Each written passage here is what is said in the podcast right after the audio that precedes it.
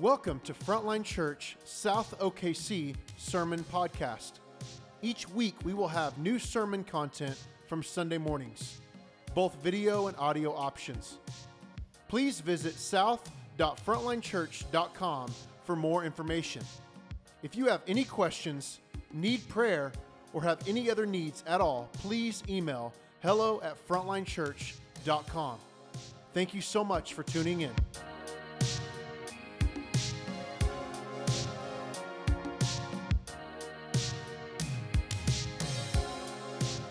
The scripture for today's teaching is Mark 6 30 through 52. The apostles returned to Jesus and told him all that they had done and taught, and he said to them, Come away by yourselves to a desolate place and rest a while. For many were coming and going, and they had no leisure even to eat. And they went away in the boat to a desolate place by themselves. Now many saw them going and recognized them, and they ran there on foot from all the towns and got there ahead of them. When he went ashore, he saw a great crowd, and he had compassion on them, because they were like sheep without a shepherd. And he began to teach them many things. And when it grew late, his disciples came to him and said, This is a desolate place, and the hour is now late. Send them away to go into the surrounding countryside and villages and buy themselves something to eat. But he answered them, You give them something to eat. And, he said, and they said to him, Shall we go and buy 200 denarii worth of bread and give it to them to eat? And he said to them, How many loaves do you have? Go and see. And when they had found out, they said, Five and two fish. Then he commanded them all to sit down in groups on the green grass. So they sat down in groups by hundreds and by fifties. And taking the five loaves and the two fish, he looked up to heaven and said a blessing, and broke the loaves, and gave them to the disciples to set before the people and he divided the two fish among them all. And they all ate and were satisfied. And they took up twelve baskets full of broken pieces of the fish. And those who ate the loaves were five thousand men. Immediately he made his disciples get into the boat and go before him to the other side, to Bethsaida, where he dismissed the crowd. And after he had taken leave of them, he went up on the mountain to pray. And when evening came, the boat was out on the sea, and he was alone on the land. And he saw that they were making headway painfully, for the wind was against them. And about the fourth watch of the night, he came to them, walking on the sea. He meant to pass by them, but when they saw him walking on the sea, they thought it was a ghost and cried out, for they all saw him and were terrified. But immediately he spoke to them and said, Take heart, it is I, do not be afraid. And he got into the boat with them, and the wind ceased. And they were utterly astounded, for they did not understand about the loaves, but their hearts were hardened. This is the word of God to us. So much. That marathon of scripture, so wonderfully read. Thank you so much. You guys doing okay today? All right. Hey, uh, before I jump in today, just one piece of, of family news. Uh, today is uh, one of your elders' birthday, Sean Evans. 40 years old today. He's wearing his birthday jersey. This is uh, the watermelon birthday. So good. Um, man, we love you. You serve our church, man. It's incredible to uh, share life and faith with you. So praise God for your life. Um, hey, let's, uh, let's pray as we open God's word and ask that He would bless this time.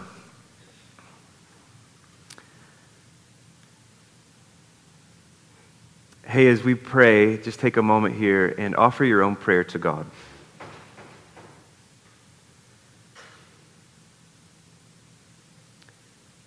Ask Him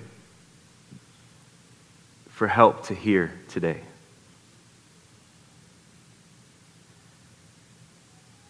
Ask Him for increased capacity to see Jesus.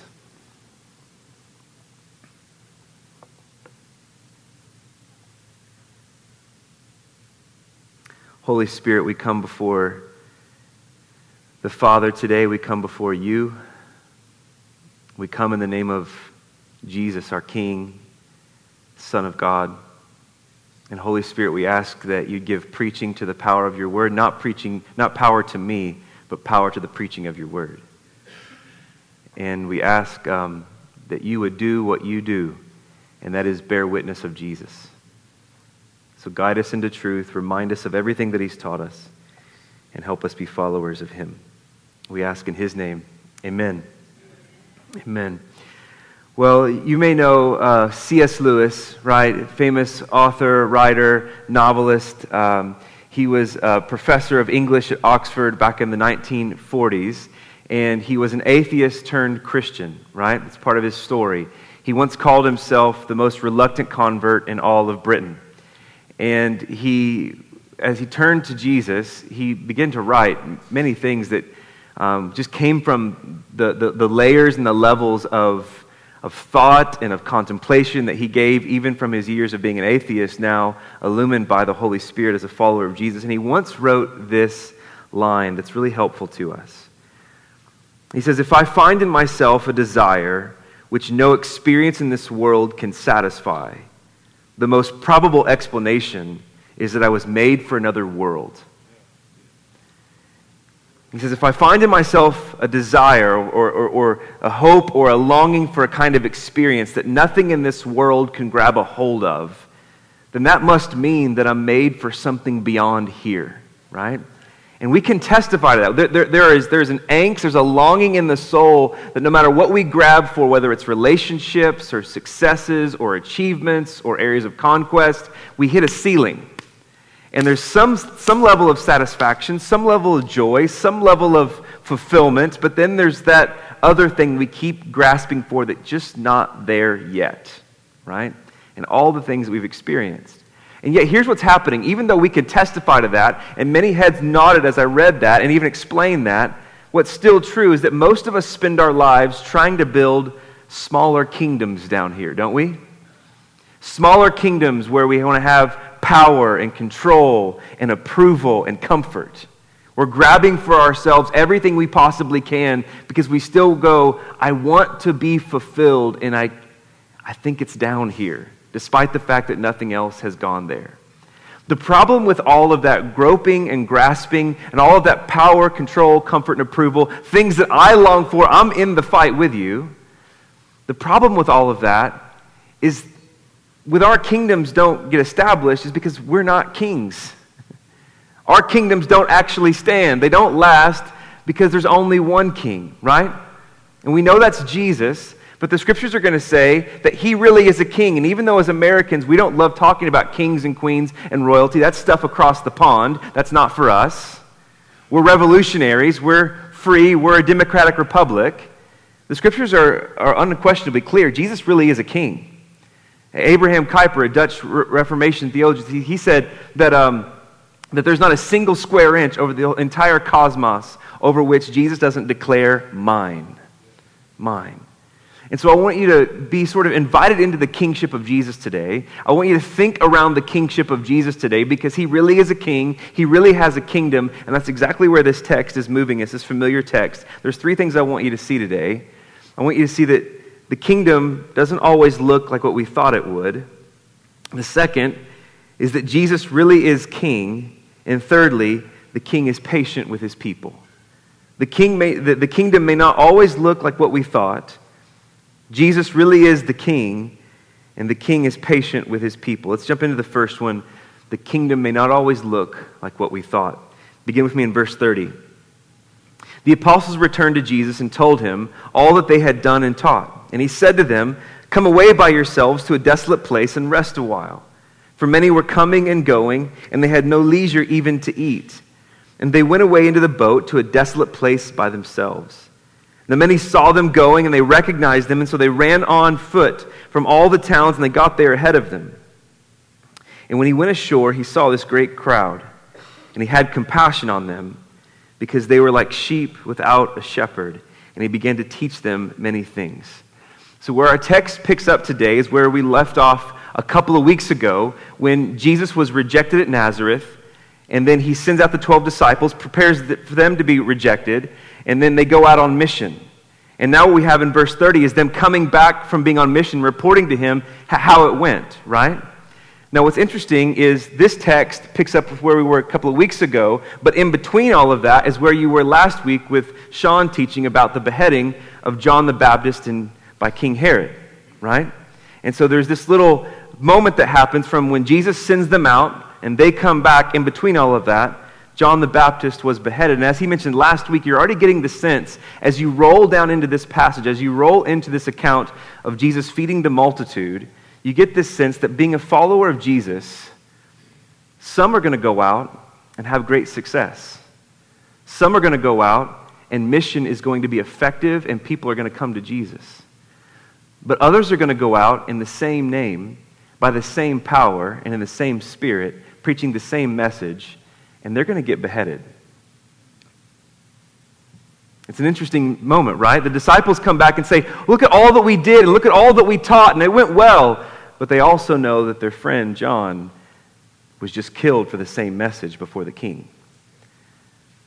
We're reminded again of our friends in Afghanistan, the believers across the globe that are gathering in very different circumstances than we are today. Amen? But in the midst of all of this, in the midst of all that's happening, there's this passage in front of us. And great crowds are gathering in large numbers on this day. And in verse 34, we get this really important verse. It says, He went ashore, and a great crowd came. And it says, Jesus had compassion on them, and he saw them as sheep without a shepherd. There's so much loaded in this phrase, and it's much more than just sort of some like southern hospitality from God where it's like, oh, bless their hearts, these poor people. They're like sheep without a shepherd. They, they need to hear a story, they need to hear a sermon. Gather around. It, it, it's so much more than that. What's happening here is actually caught up back in the book of Numbers, your favorite book of the Bible, right? The book that everyone has starred and underlined and highlighted and all those sorts of things. What's happening here is Jesus is connecting the dots of something really important from the life of Moses. So, Moses, in the book of Numbers, chapter 27, before he dies, he starts to pray this prayer for the nation of Israel.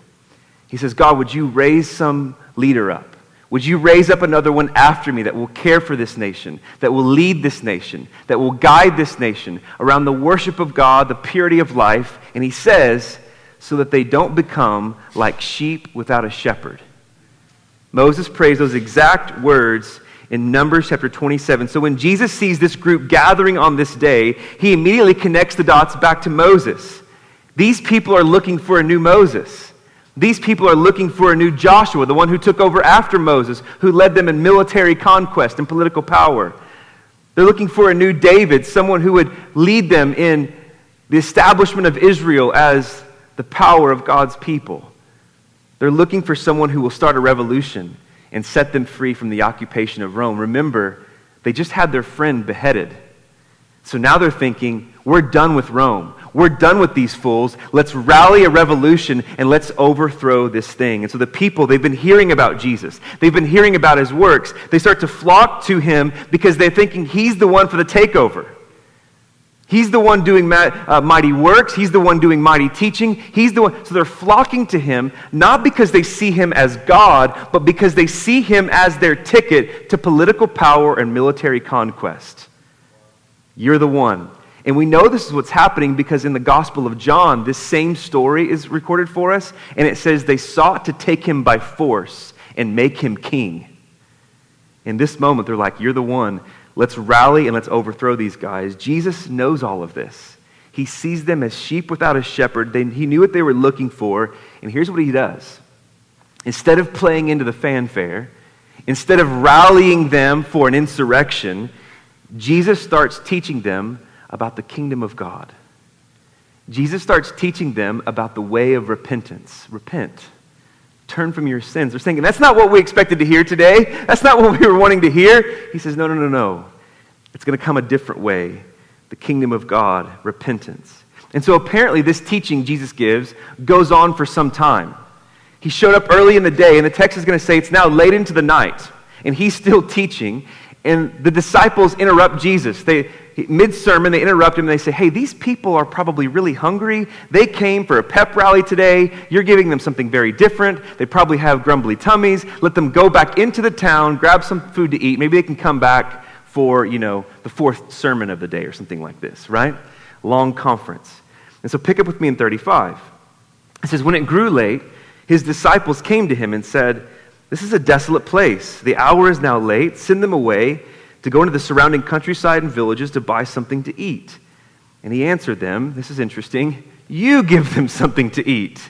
And they said to him, Shall we go and buy 200 denarii worth of bread and give it to them to eat? So the disciples look back at Jesus and they get a little spicy with him. They're saying, Hey, these people are hungry. And Jesus goes, Well, then you feed them. And they go, Okay, Jesus, should we have 200 denarii, uh, a whole year's worth of earnings? That's what it's going to take to feed this crowd. Do we have that, Jesus? By the way, you're a homeless leader. Where are we going to get that kind of money to feed them this kind of bread? And he goes, Go see what you got. They come back and they say, We've got five loaves and two fish. And so you know the story. Jesus takes the bread, he blesses it, he breaks it, and he invites everyone to sit down, it says, on the green grass. Hang on to that phrase. Sit down on the green grass, and the disciples start to pass out the food to everyone. And it says they all ate, not just a little morsel, they all ate to the point they were satisfied, and there were 12 basketfuls of leftovers. Now, what's Jesus doing with this miracle? Because most of us have probably heard this taught and they go, here's what's going to happen. You offer Jesus your little, he's going to multiply it. He loves your sack lunch, he's going to make it a feast, right? That's the metaphor of life. That's not the point of what's going on here. The point of what's happening through his teaching all through the day, and now with this miracle, he is showing them, you're looking for a new Moses. I am the new Moses, but this is a different Exodus. This is not out of slavery to a nation, this is out of slavery from sin. And I'm going to lead you different. I am the new Joshua, but I'm not leading you to a promised land, I'm leading you to the promise of God's presence. I am the new David. Remember, I am the shepherd king from Bethlehem. And I am going to feed the people of God in the wilderness just like he did, just like you're being fed now. But your greatest enemy isn't Goliath, it's Satan sin, and death. What happens here is that the kingdom of God is all of a sudden starting to look different than what they thought. They expected a revolution, but this is very different. And so, what happens for you and me? What happens for us when the kingdom and life in the kingdom and life as a disciple is different than what we thought it would? Because it is, isn't it? I thought following Jesus was supposed to make my life easier.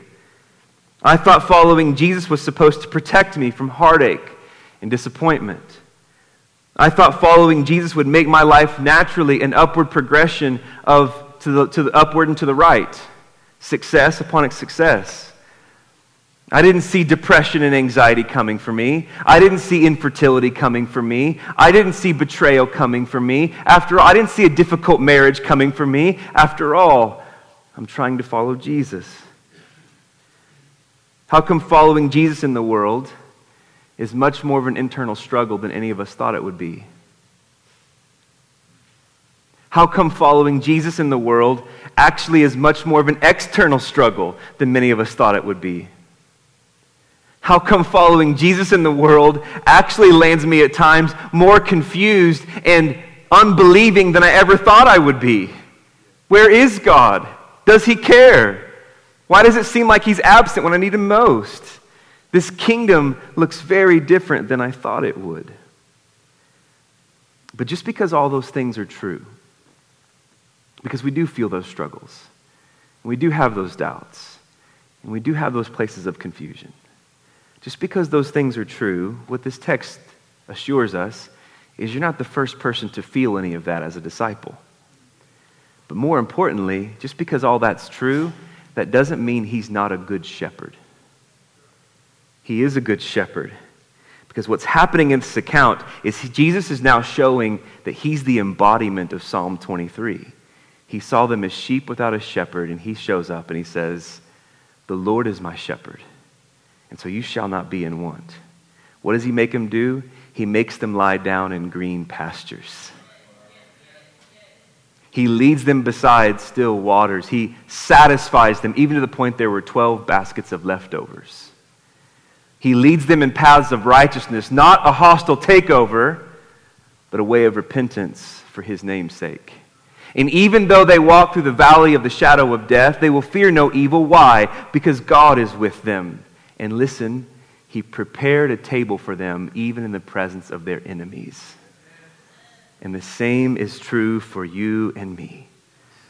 The kingdom may not look like what you thought, but it really is true. And the second piece is this Jesus really is king. he really is the king. Now, if there is any doubt, here's what's happening. After the crowds were fed, Jesus puts his disciples in a boat and he tells them to go to the other side. It's been a long day for Jesus. He was teaching clearly from the morning until late into the evening, and then he performed a miracle. He's like, I need some me time, right? So Jesus puts his disciples in a boat. He goes up on a mountain to pray. Now, apparently, he was there for quite a long time because it says in the fourth watch of the night, which, by the way, we tell time would be between 3 a.m. and 6 a.m. He looks out onto the water and he sees his disciples trying to obey him, row in the boat to the other side, but the wind is against them pressing and they're not getting anywhere. And so he wants to go down and help them pick up in 48. And he saw that they were making headway painfully, for the wind was against them. It was about the fourth watch of the night, and he came to them walking on the sea. Notice this phrase, he meant to pass by them. And when, he saw, when, he, when they saw him walking on the sea, they thought it was a ghost. And he cried out, for they all, uh, sorry, they thought he was a ghost, and they cried out, for um, they all saw him and they were terrified. But immediately he spoke to them and said, Take heart, it is I, don't be afraid. And when he got into the boat with them, the wind ceased, and they were utterly astounded for they did not understand about the loaves. um, they just saw him walking on water, like walking, like taking a leisurely stroll on water. And then he got into the boat and the storm calmed down. They're like, Can you, the loaves, the, the loaves but their hearts were hardened. So there's so much going on here. Stay with me. I'll try to pull it apart. Jesus starts walking out onto the water, and then there's this strange phrase in verse 48 that he meant to pass by them. Have you ever seen that phrase in the story? He meant to pass by them. It, he gives the impression that, like, they're out there trying to do their best against this storm, rowing this boat, and he's coming out on the water just going, Hey guys, I see you're struggling. Good luck with all that. I'm out here for a 3 a.m. walk on water. It's normal, right? You get the impression, what's happening here? There's a lot of ink that's been spilled on this phrase. Like, what, what is actually meant by this? There's something really important going on. It's what scholars call a theophany. It's what scholars call a theophany. So think back with me in um, the book of Exodus, right? A theophany are these moments where God shows up in power and presence in a unique way to confirm his presence with his people. And so you think about the burning bush in Exodus chapter 3. That's a theophany, right? This physical, visible presence uh, sign of God with Moses.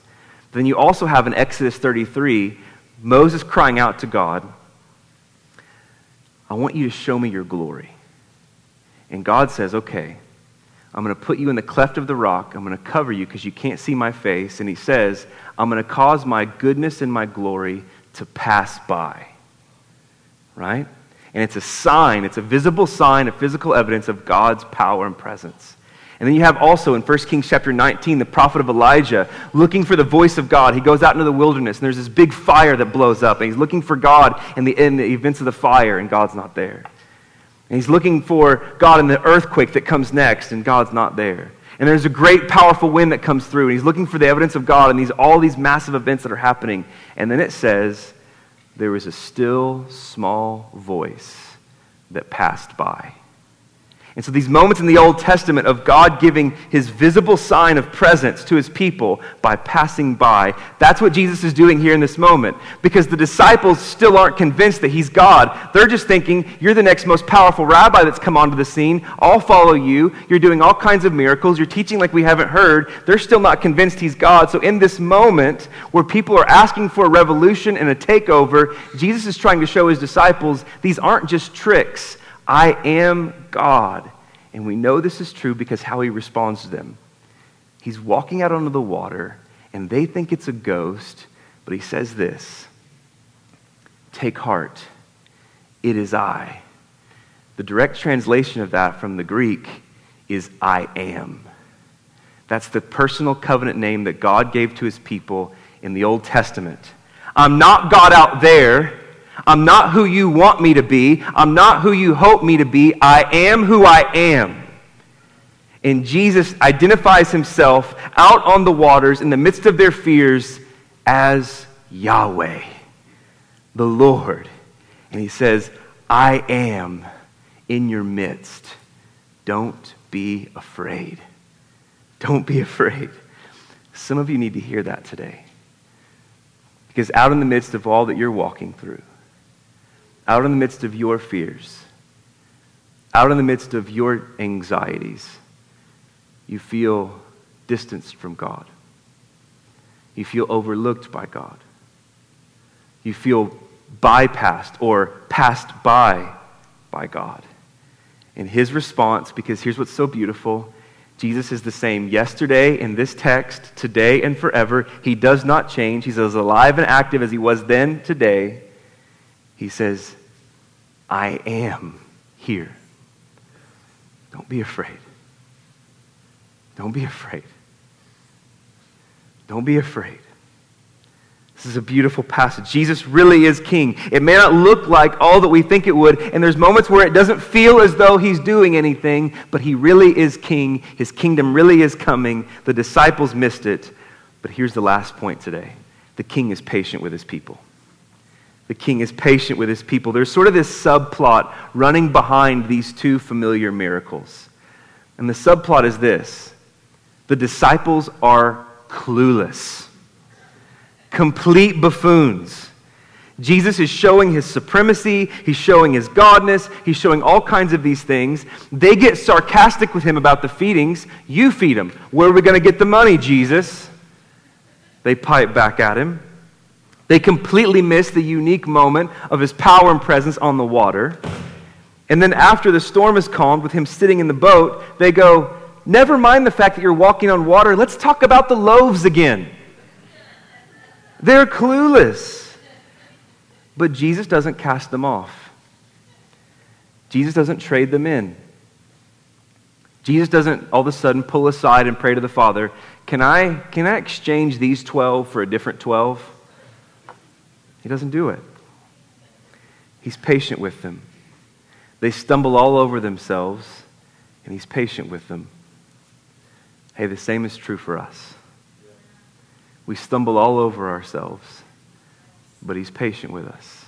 And here's why He's patient the big finish today. Because He didn't come to have a hostile takeover of the world.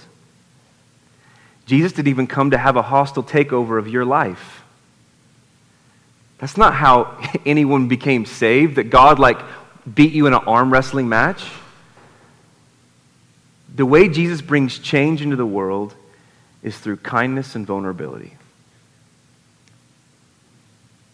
The way Jesus brings change in the world, just to say this again, in the midst of an outrage culture, the way Jesus brings change in the world is through kindness and vulnerability. The way that he brings change in your life is the same way that he brought change on the green grass that day. He blessed and he broke. He blessed and he broke on the cross. He died at the hands of sinful men. And think about what he did there. He blessed them. Father, forgive them. They don't know what they're doing. And he blessed them as he broke. The bread of life broke. He blessed and he broke. He was broken for your sin, for my sin. He stood in our place, receiving all the ways that we've broken allegiance with God. He took it on himself and he blessed us while he broke so that we could have release to the Father. So consider this it's not power that leads you to repentance.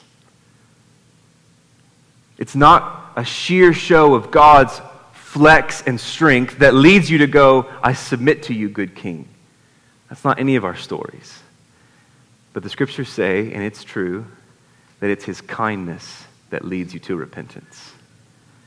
The kingdom may not look like what you think, but Jesus really is king, and he's patient with his people. So I've got two questions I'm going to leave you with, and we'll be done today. Where in your life does living as a Christian not look the way you thought it would, and you're tempted to look somewhere else? Where in your life does living as a Christian not look the way you thought it would, and you're tempted to look somewhere else? This is my temptation. To find life, to find my way, to find what I want somewhere else. And the second question is this Consider the kindness and patience of Jesus with his disciples. Where is Jesus being kind and patient with you? And what is your response? Where is Jesus being, hey, listen, where is Jesus being kind and patient with you where you're not being kind and patient with yourself? How you feel about you doesn't define you. How he feels about you is the final verdict. Where is his kindness and patience present? And what is your response? Father, we submit to your word today. We submit to the kingdom of your Son. And Holy Spirit, we ask that you would form us. Help us to submit to you in places where you're not giving us what we would prefer, where life with you doesn't look like what we expected it to, and we're tempted to bail on you. Jesus, we want to confess in the midst of those places of tension that you really are King, you really are Lord, and we ask that you would form us with your patience. We offer this prayer in Jesus' name. Amen.